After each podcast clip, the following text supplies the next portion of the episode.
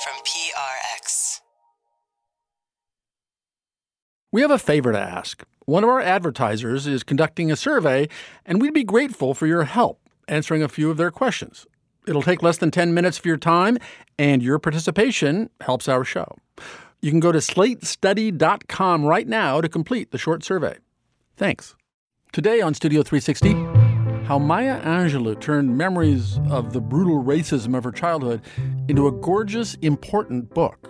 She identified with that caged bird, with this tremendous impulse to fly, to be free of that cage. I Know Why the Caged Bird Sings, the newest American icon. Plus,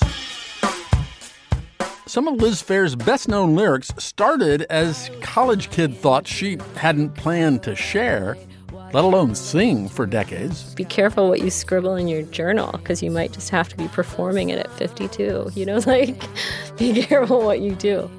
I talked to Liz Phair about her new book, 90s Nostalgia, and that time everybody said she'd sold out. That's ahead on Studio 360, right after this.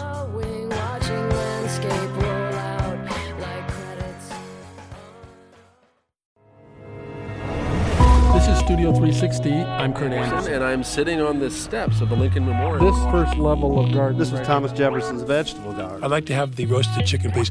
Very well done. Editing is all about timing. I try to get a little bit away from the actual subject. You must get sick of your own voice, right? Studio 360. With Kurt Anderson. Given how ubiquitous memoirs are today, people actually get master's degrees in memoir writing. It's a little hard to fathom that just 50 years ago, an autobiography by a living African-American woman was rare, verging on non-existent. But that changed in 1969. That's when Maya Angelou, age 40, kind of a late bloomer as an author, published her first book, I Know Why the Caged Bird Sings.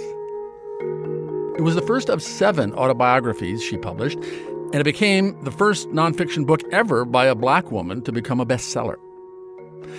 I Know Why the Caged Bird Sings is a coming-of-age story about the racism and sexual abuse and other outrages Angelou encountered growing up. It's acclaimed, beloved, and also regularly subject to bans by school libraries. For the latest installment of our American Icons series, producer Sonia Green looks at how Angelou's first book came to be and became so important to so many people. A listener note, the story contains a racial slur that is part of the book. Thanks to the book that launched her writing career, I Know Why the Caged Bird Sings, Maya Angelou is remembered as a writer of the highest order, but she lived nearly half her life before she wrote that book and had done just about everything to pay the bills. Here's the abbreviated version. At age 16, she was pregnant with her only son, Clyde Guy Johnson. To support him, she took on many jobs. She lied about her age to get a job as San Francisco's first black female streetcar conductor. Later, she worked as a prostitute and ran a brothel. Then in the 1950s, she's singing at a club in San Francisco when she meets some cast members in the award-winning opera by Gershwin, Porgy and Bess. They ask if she can dance. She says yes. She's offered a role and goes on a 22-nation tour around the world with the company.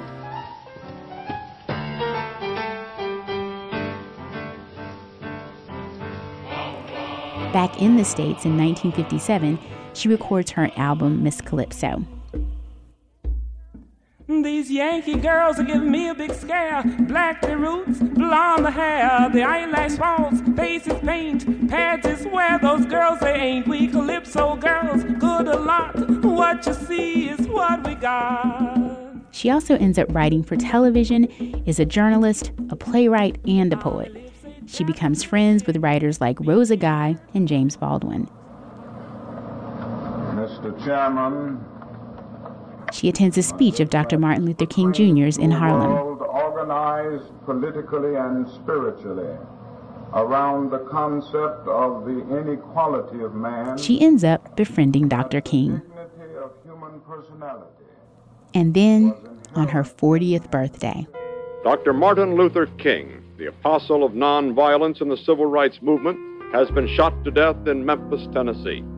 Police rushed the 39-year-old Negro leader to a hospital where he died of a bullet wound in the neck. She's devastated. It just knocked me out. That's Angela from the 2016 documentary And Still I Rise. Her grief makes her relapse into a condition from her childhood, voluntary mutism. And I fell into mutism again. I just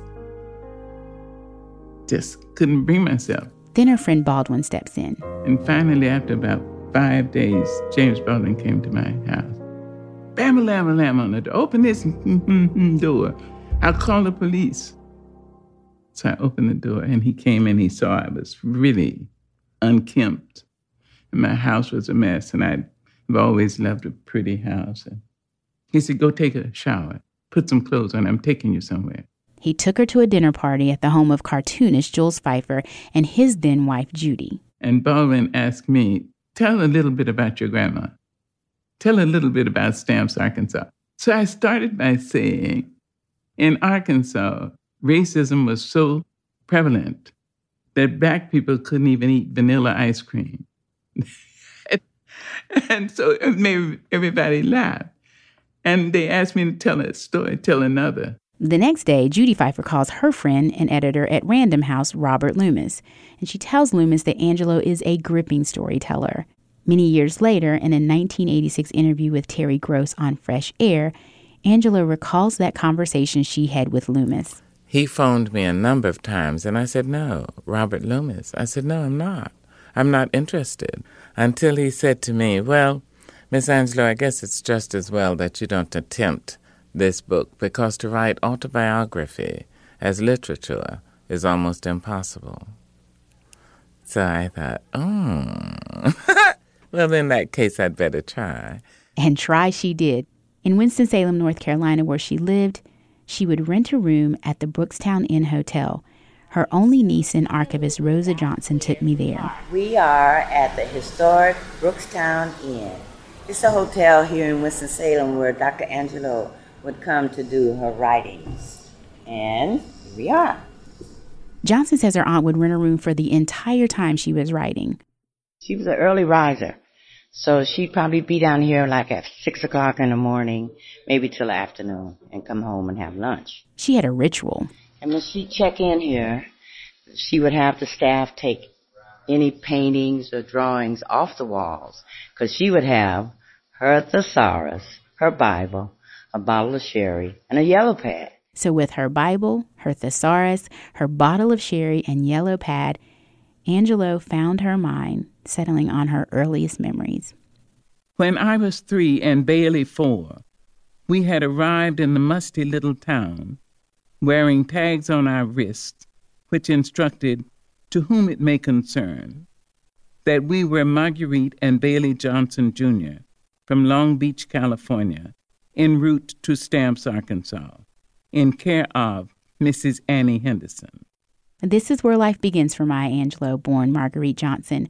For the first several years of her life, she, along with her brother Bailey, are raised by her grandmother. That's Mrs. Annie Henderson and Uncle Willie. Mrs. Henderson owns the only store in the black section of town.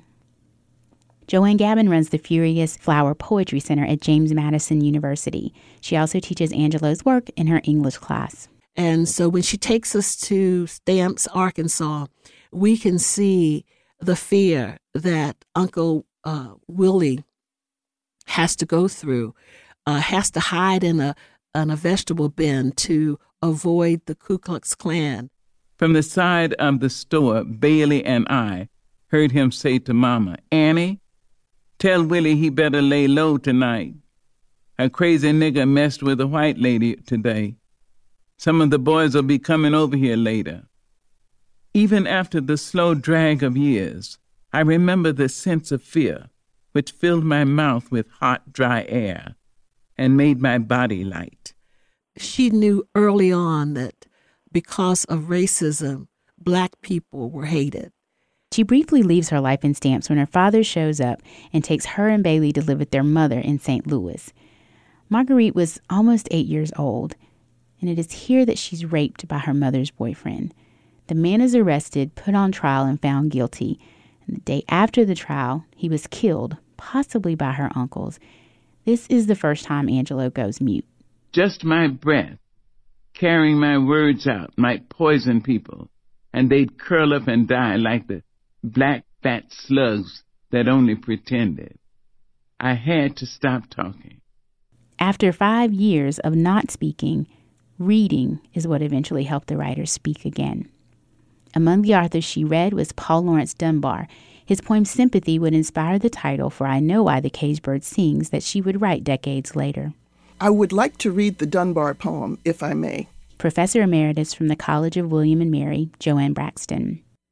I know what the caged bird feels, alas, when the sun is bright on the upland slopes. Braxton wrote about Angelou's autobiography and Black women writing autobiography, a tradition within a tradition. She identified with that caged bird, with this tremendous impulse to fly, to be free of that cage. And while there were many ways in which she could not escape the immediate oppressions of her environment, she could test them through imaginary flights of literature.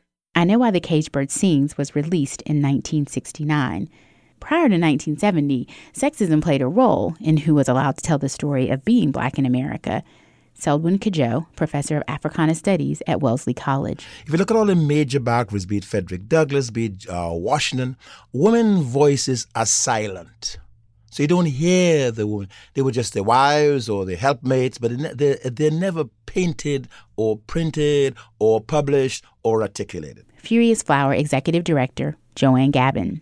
There were very few autobiographical pieces that I knew of by Black women. And so Maya Angelou's was among the first. The power of Angelou's story is that she is a Black woman. But the early Black women tradition really comes into being in the 1970s. Now, significantly enough, in 1970, a number of works come out that sort of give us a sense of women's voices. For example, you have Toni Morrison's The Blue's Eye, 1970. You have Maya Angelou, I Know Why the Caged Bird Sings. We have Lewis Merriweather's In Terms of Daddy Was a Numbers Runner, 1970. You have Alice Walker, The Third Life of Grange Coupland. And, of course, it ended, of course, in that very same year with Michelle Wallace's very powerful work, Black Macho and the Myth of the Superwoman. Angelou's book demonstrates all the forces that Black women still grapple with and what some call intersectionality today. Kimberlé Crenshaw formed the theory to describe how our overlapping social identities relate to structures of racism and oppression. She's already talking about intersectionality. We just didn't have the terminology that Kimberlé Crenshaw most brilliantly brought forth after the fact. But she had illustrated intersectionality without calling it that. She called it a tripartite crossfire. The Black female is assaulted in her tender years by all those common forces of nature at the same time that she is caught in the tripartite crossfire of masculine prejudice, white illogical hate, and Black lack of power. Which, if you think about it, is a little bit more charged than intersectionality, which sounds more neutral by comparison. You cannot talk about Angelou without talking about her influence or relationship to other Black women writers. You could not have A Color Purple without A Caged Bird Sings. It opens up a space. The Color Purple by Alice Walker came in 1982, 13 years after I Know Why the Caged Bird Sings.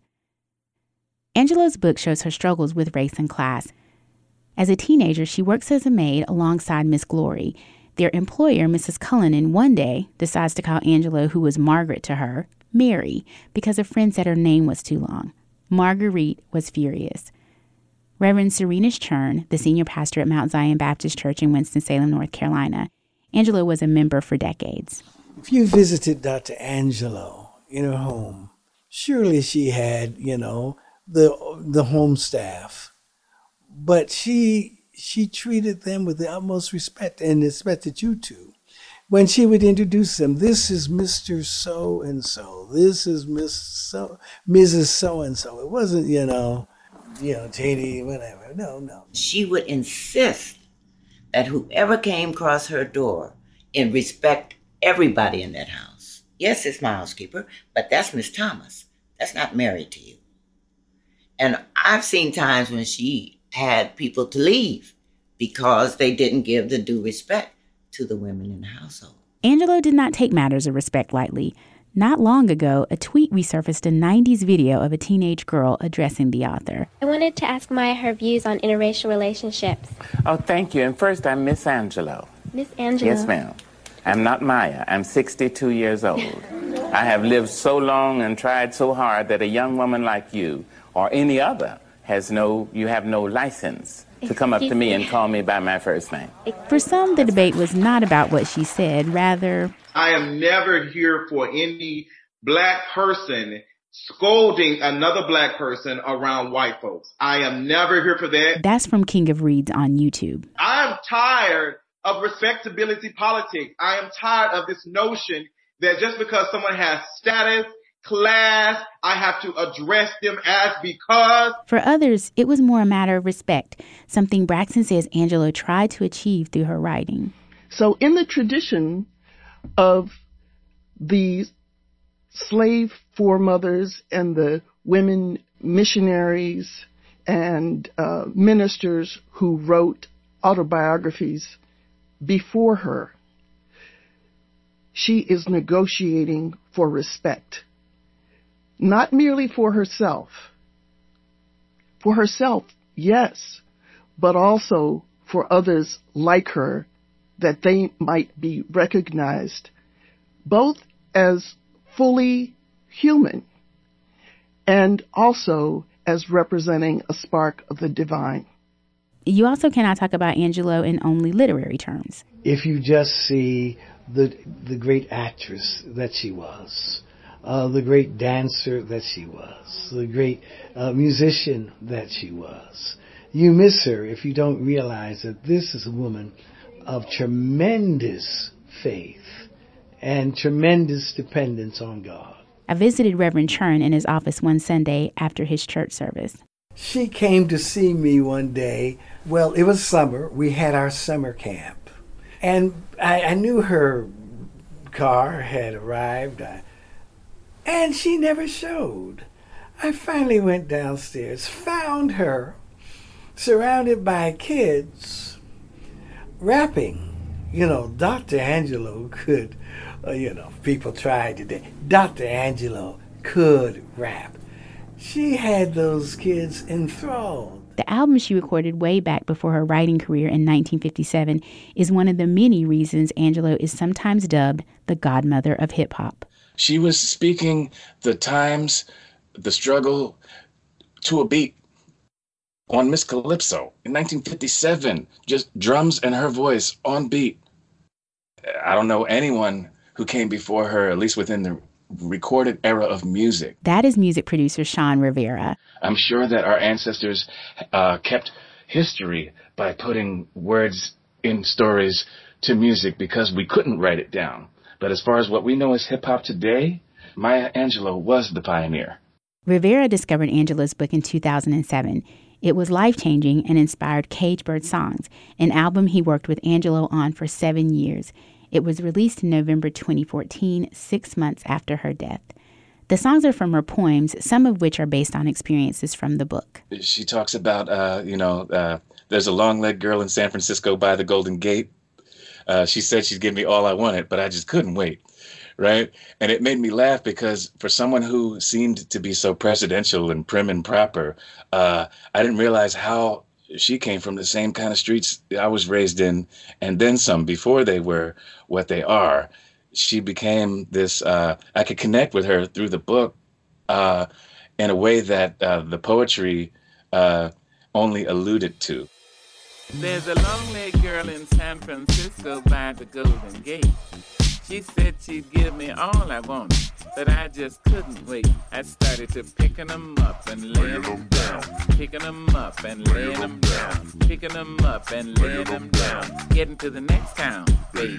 To picking them up, laying them down. Picking them up, laying them down. Picking them up and laying them down. The album has a cult-like following. People are still discovering it, and that's one of those things when you're as timeless as Dr. Angelou, there's no rush. I found her book almost 40 years after it was written, and it still changed the trajectory of my life to this day. So 40 years from now, my great-grandkids will be just as inspired by it. You've heard of Banned Book Week. It started with one book, I Know Why the Caged Bird Sings. There was a challenge to her book in 1982 that came to the attention of a small group of publishers, booksellers, and librarians that were working on a display for what's turned into BookCon today. Deborah Caldwell-Stone is the interim director of the Office for Intellectual Freedom at the American Library Association. It was the idea that her book was being banned, a nominee for multiple awards, an actual award-winning book, great work of literature is being removed from the schools based on the objections to the, use of language and sexual situations that were challenging but relevant and important to the book that really spurred these individuals to bring a focus to book censorship. In 1990, years after the office was inspired to work on banned books, they started keeping a yearly list of the top books banned. I Know Why the Caged Bird Sings has made the list hundreds of times. What's cited most often in the listed challenges is profanity, explicit sexual activity, or the description of explicit sexual activity, and sometimes very vague references to the book not representing, quote, traditional values, unquote. Caldwell-Stone says there will always be challenges to I Know Why the Caged Bird Sings because it itself is a challenge to the status quo. It forces individuals to confront their preconceptions of culture, of race, of class, and people find that profoundly disorienting and uncomfortable. And I think as long as literature does that, and in fact, isn't that the task of literature, to challenge us, to cause us to question ourselves and our beliefs? Joanne Gavin. Maya Angelou was right on target when she said this has to be not only recognized, but young people have to read about this. Not only did she give us that scene in terms of the rape, but she also talked about the very hard issues of racism, of racial violence. And so she tells us these stories that are sometimes hard to hear, but must be heard. Earlier in her life, Angelou struggled to find her voice, sometimes literally when she did not speak. In finding it and writing about it, she helped others find theirs. This book was the closest thing for me to feeling understood by someone who had walked a path and emerged successfully from a childhood of abuse. I identified with her as a young Black girl, the young Black girl who is still alive and inside me, who experienced terrible things that I don't want to talk about. She became a champion for me. For me, too. During my interview with Braxton, she asked me why I wanted to produce this story in particular. I did not encounter it until college, and it changed my life in ways that I didn't even know how to articulate. So, yeah, I get emotional. Good. Talking to Braxton took me back to reading the book as a college student in the 90s. I saw myself for the first time in the words. My story of rape at a young age, racism, and identity was not unique, but it was also not normal. And I felt validation. Angelou's niece. There's family dynamics that we as a people don't often talk about. like mental health issues or incest and rape that goes on in the family. And so by Auntie writing about those things, it opened the door for us to realize and acknowledge our pain. This is perhaps the greatest lasting impact of the book. Joanne Braxton. I think it's critically important to recognize that her text offers itself as a counter-narrative to the American historical narrative that remains his story, by bringing her Black and female voice forward to say, in the words of Langston Hughes, I, too, sing America. The fact that the adult American Negro female emerges a formidable character is often met with amazement, distaste, and even belligerence. It is seldom accepted as an inevitable outcome of the struggle won by survivors and deserves respect, if not enthusiastic acceptance. I'm the best that ever done it. Pow, pow. That's my title and I won it. Pow, pow. I ain't lying, I'm the best. Pow, pow. Maya Angelou died in 2014. She was 86. Sonia Green produced our story. She is based in Macon, Georgia, where she's a reporter at Mercer University's Center for Collaborative Journalism. Pedro Rafael Rosado was the engineer. All of Studio 360's American Icons are made possible by grants from the National Endowment for the Humanities. And you can find dozens more of our American Icons, stories like that, and hour-long documentaries at studio360.org. Any way you want to read it. Maybe it's your mama need. Coming up next.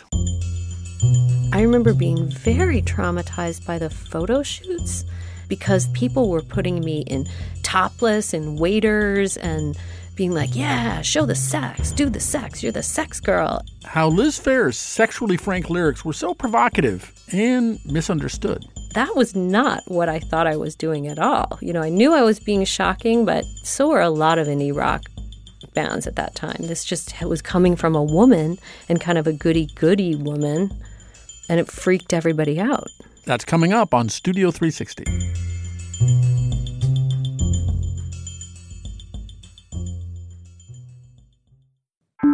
Studio 360.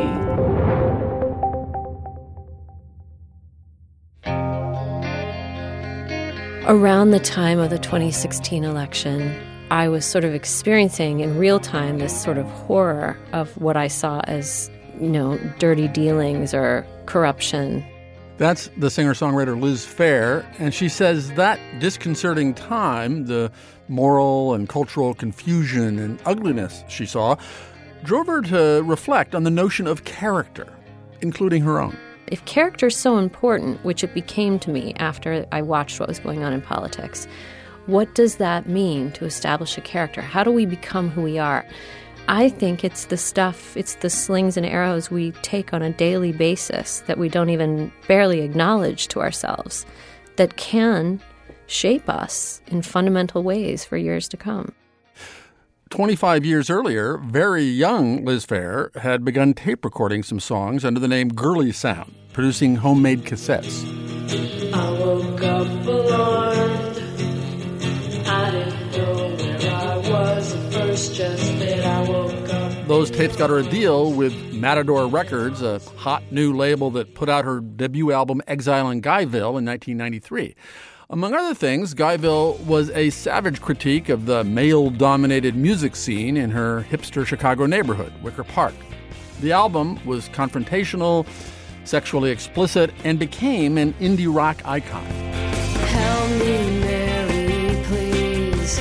I've lost my home to your bees. Since then, she's only released 5 more albums, but since that recent epiphany around the presidential election, she's moved into a second creative lane, chronicling profound moments that shaped her character in a memoir she's just published, her first book, called Horror Stories. When I felt all those artists dying around 2016, people that had been formative for me in terms of influences. Bowie and Prince, and it felt like the hits kept coming, like I was losing the star firmament that had meant something to me that I just took for granted as part of the world. And my manager really said to me, he's like, are you making the album that you would want to leave behind if it were your last? You know, like, are you doing work up to that level? And I really didn't feel like I was, and it was a challenge. So the book became that challenge. Like, if this is my last artifact, I want you to know how I felt about life and what was important to me and what mattered and stuck with me.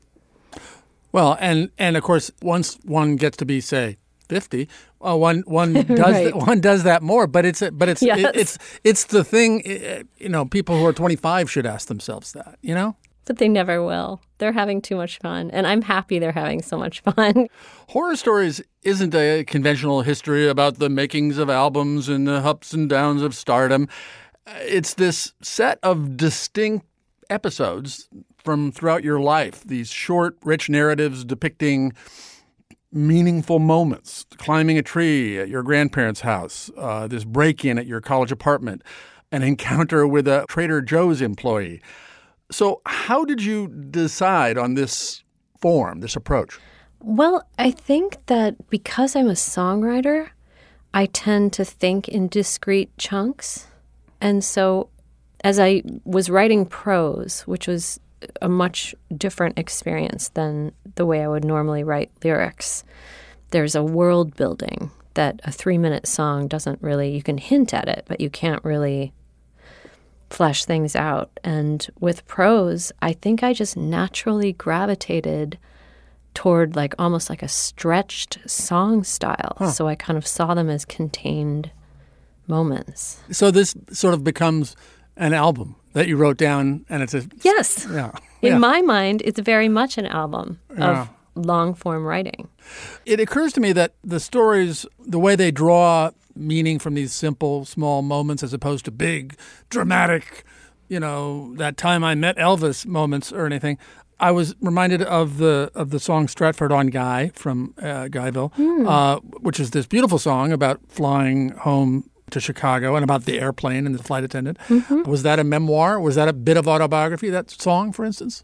That absolutely was. I had that exact experience while I was flying in and wrote a song about it. I was flying into Chicago at night, watching the lake turn the sky into blue-green smoke. The sun was setting to the left of the plane, and the cabin was filled with an unearthly glow. I mean, that's...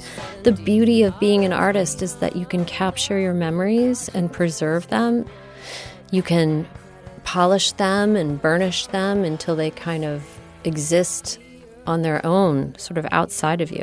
That song had a fictional version of itself on your earlier tapes where the plane crashes, right? Yeah.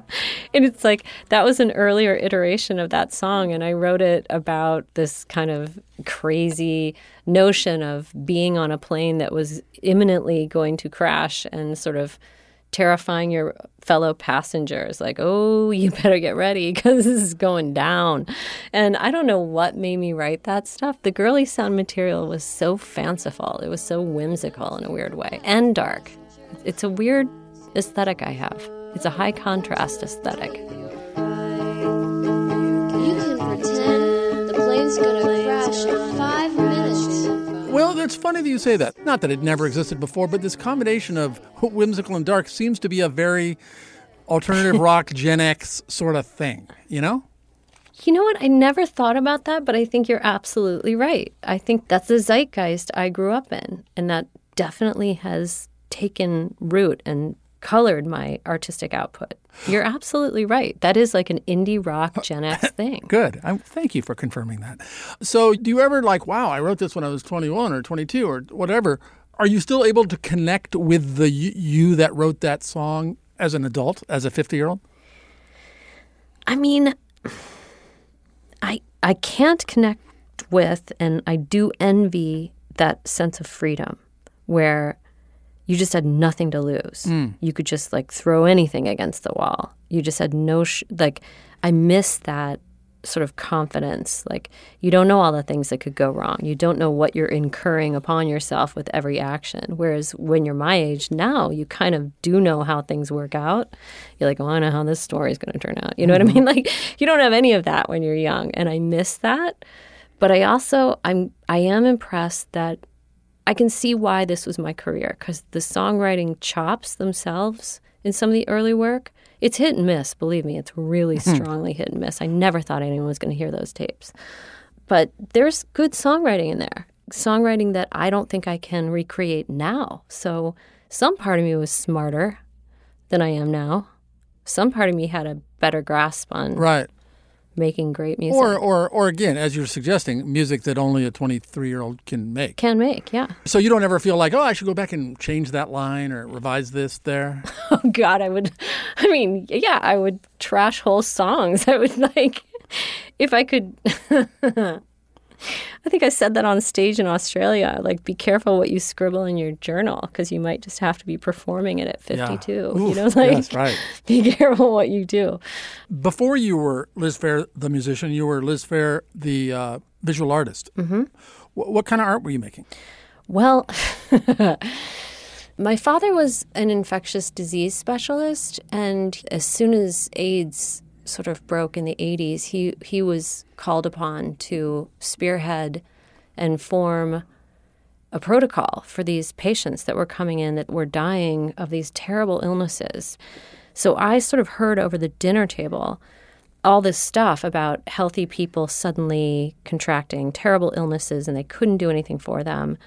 And I became focused on this idea of where is the self? We tend to think of ourselves as our physical, corporeal selves. But if you're battling disease or something is wrong with your physical self, where do you go? Like, where do you retreat into, and what is the essential you? So I started doing these big charcoal drawings. I think I started with this little kid who had leprosy, and you saw the progression of the leprosy. He went from being like a sporty, soccer-playing little kid.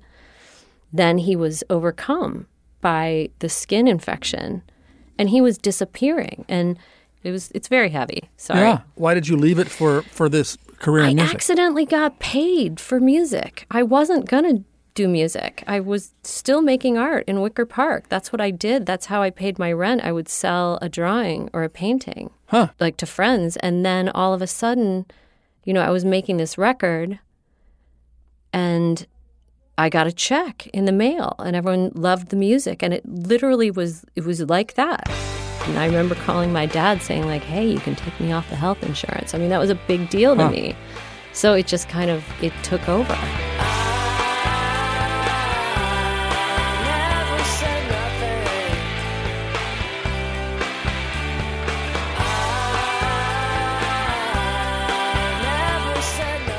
We'll be right back with more of my conversation with Liz Phair on Studio 360.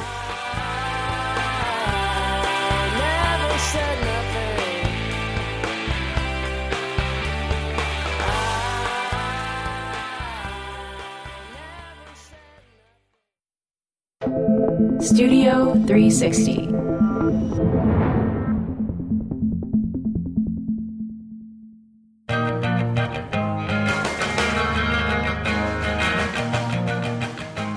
I'm back now to continue my conversation with Liz Phair, whose debut album, Exile in Guyville, was released in 1993. It immediately became a sensation in the rock world, the indie rock world. It won the Village Voice's annual poll of music critics as the best album of the year, beating out Nirvana's In Utero. All this for a young woman who'd just been recording cassettes in her bedroom and had rarely played any shows in public. He's just a hero in a long line of heroes, looking for something attractive to save. They say he rode in on the back of a pickup, and he won't leave town. Do you remember his name? So you put out this record, and it does well.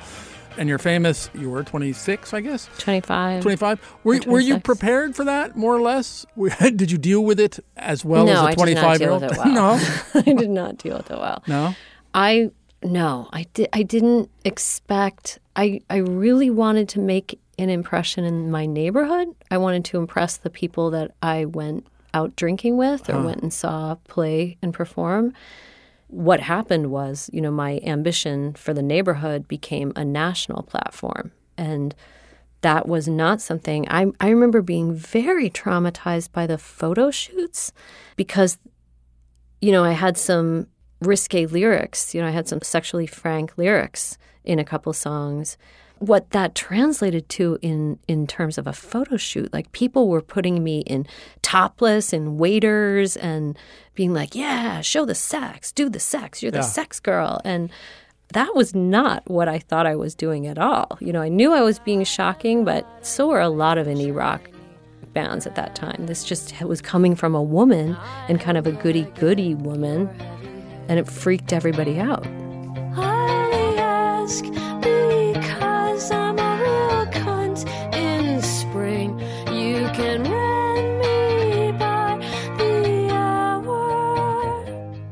I know all about the ugly pilgrim thing. Entertainers bring Mayflower. But what I intended to do was show that I was unafraid. A girly sound, which was what I was doing on cassettes, was a political project that I did at Oberlin. I would speed up the tape so my voice sounded even girlier. Huh. And I was like, if I say really shocking, horrifying things in a really girly voice, you know, the young female voice arguably has the least authority in society. And, you know, would they hear me if I was doing a little sing-song, but I was saying really, I can't say it on the air right now, but, you know, would they even hear it? And that was sort of what that was born from, this idea, this Oberlin political feminist idea of like, say really shocking things in a little girl voice. And what does that do? What clash is that? What if you hadn't become Liz Phair in 1993? And what do you think would have happened? Thank you for saying it that way, because that's how it feels when I have to call on a telephone call and I have to say my name. I never know how to say my own name, but I feel like I ought to be saying, it's Liz Phair, you know, like that's how it feels. I think I would have been either, like I might have run a gallery or something. I like the idea of getting dressed in something like architectural and going to work and glowering at you over my cigarette. Being mean and scary, I mean, I've now taken on this life where I expose myself for a living and sort of put it all out there to get liked or hated. And I do something that I'm really much too shy to do, which is get on stage and perform in front of a band. I mean, if you had known me as a girl, none of that would have been what you would have expected from me at all. And so in a weird way, I do have this nostalgia for the road not taken, but don't we all? Like, everybody does. And would I have been happier there? Probably not. There is this 90s nostalgia uptick lately. You know, shows being rebooted, fashion being, you know, reintroduced, all that. Are you nostalgic for the 1990s? My take on that, there's always been nostalgia because people are always looking for inspiration, so they look backwards as well as forwards. So there's always been that nostalgia for each era. But I think what's going on with the 90s revival, because it seems a little bit more, it's sticking longer and it's a little bit more of a deeper feeling, this really want to return to the 90s. And I think it's the last time before the internet. Yep. I think it's the last time that we weren't all isolated and connected in this isolated way in our own homes. We're connected, but we're not really connecting. It was the last time that, like, people had to walk to the record store to pick up something or go to the show and stand there and meet people and make friends that way. Like, it was the last period before we became hooked up to the wire. You know, tyrannized by the robots. Yeah. Tyrannized by the artificial overlord. Yeah. No. I think that's what it is. So at what point in this career of yours that began when you were 26 did you say, oh, okay, I like this. I'm good at it. I can go on stage and do this? Oh, my God. Only recently. Really, like, I had so much angst about my job. Like, why did this happen to me? And I'm not good at it. And why am I doing this? And I'll never get back to the life that I thought I was going to live. And then I had my son. And as you're teaching a child about life, like, here is a sidewalk. You step up to get on it. You know what I mean? Like, little things. Mm-hmm. Because the focus is off the self when you become a parent. Sure. I'm going to tell my son.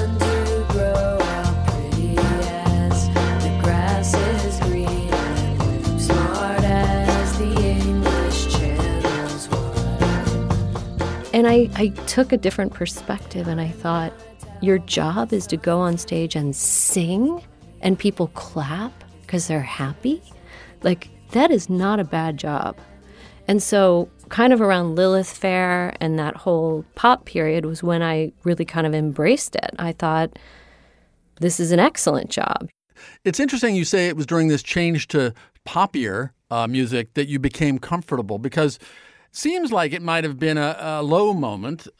You put out your fourth album in 2003, the first one for a big label, and it had this much more mainstream sound. Get a load of me, get a load of you, walking down the street and I hardly know you. It's just like we were meant to be. And a lot of your fans who so strongly identified with your original alt-indie mid-20s self felt betrayed by this poppy record, and critics derided you as some kind of sellout. Is that a wound that still hurts? It doesn't really. And even at the time, it did suck to hear, like, interviewer after interviewer kind of have to go through a therapy session with me because they were personally angry. And yeah. I didn't relate. I didn't understand why. It took a long time for me to understand why they were so angry, because to me it was just music and I was in a different part of my life. It would have felt disingenuous to try to pretend I was still a young indie rocker, like, on the streets, like, hustling. That would have been not true to what I was doing. Right, but right. I think to them, the betrayal had to do with a larger cultural shift, mm-hmm. where, like, we were just talking about the 90s, like, alternative did mean something. And I think they had a much more political investment in it than I did. It totally makes sense. It was that this alternative era had ended, and now, you know, everybody sold out, selling out no longer meant anything. It was probably, yeah, you became a scapegoat for what was happening in the culture. I didn't shoot to make a pop record. What happened was Matador had sold us to Capitol. And so all of a sudden, I was left on a major label to sink or swim. And so I swam. Right. I didn't hate it. I learned a ton. I learned how to perform because they put me on these radio shows and on these big bills. And I just had to learn to do a lot of stuff that I never would have had the opportunity to do.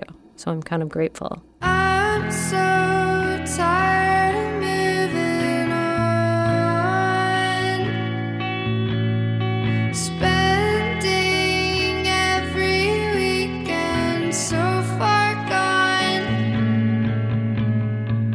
Heat wave, nothing to do.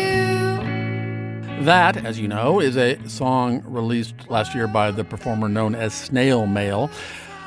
So Exile in Guyville has become this archetype and template for a wave of young women making music. Her, Soccer Mommy, Frankie Cosmos, others. Lindsey Jordan, a.k.a. Snail Mail, even used to play in a Liz Phair cover band, I read. So when and how did you become aware of all these Liz Phair acolytes? I found my goddaughters, as I like to call them, on social media. I just started connecting with people on Twitter, and I would just follow all these young female artists because I was interested. There seemed to be so many of them, and they all seemed so fearlessly unique. And I remember being that age and feeling like I had to kind of look like the guys and like the same things that the guys liked or whatever it was. And this felt like all these butterflies just springing up, like each one was doing their own thing and they had a vision for who they wanted to present themselves as. And it seemed to carry through in their talent and their songwriting. So I was just mesmerized by this wide field of young women doing their thing. So I wanted to kind of find out about them and interact with them. And then they were all very complimentary to me, seeing me as someone who had, you know, done what they were doing and helped make it easier for them to do what they were doing. And it just was like this mutual clasping of hands across a generation. And I felt like suddenly, like as if I had spoken a language that very few people spoke. And then now in the world, a lot of people speak that language. And it just felt like a home that I'd never had when I was coming up. It's just very cool. And you've toured with some of them, right? I've toured with some of them and I see them out and it's a happy time. They might tell you a different story. They might tell you how sexist the industry is and how awful it is. Yeah. And they wouldn't be wrong. It's just that it was worse. And it's better now. So I'm just enjoying the moment of being able to look at all these young women doing their thing and just be happy and just feel like the world is more like what I wished it always were.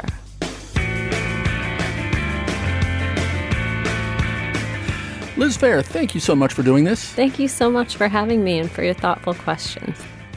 Liz Phair's memoir, Horror Stories, is just out. She also told me that she's in the middle of recording a new album, which will be her first in 9 years. And that's it for this week's show. Studio 360 is a production of PRI, Public Radio International, in association with Slate. Our production team is Jocelyn Gonzalez, Andrew Adam Newman, Sandra Lopez Monsalve, Evan Chung, Lauren Hansen, Sam Kim, Zoe Saunders, Tommy Bazarian, Morgan Flannery, and I'm Kurt Anderson. It did suck to hear, like, interviewer after interviewer kind of have to go through a therapy session with me because they were personally angry. Thanks very much for listening. PRI, Public Radio International.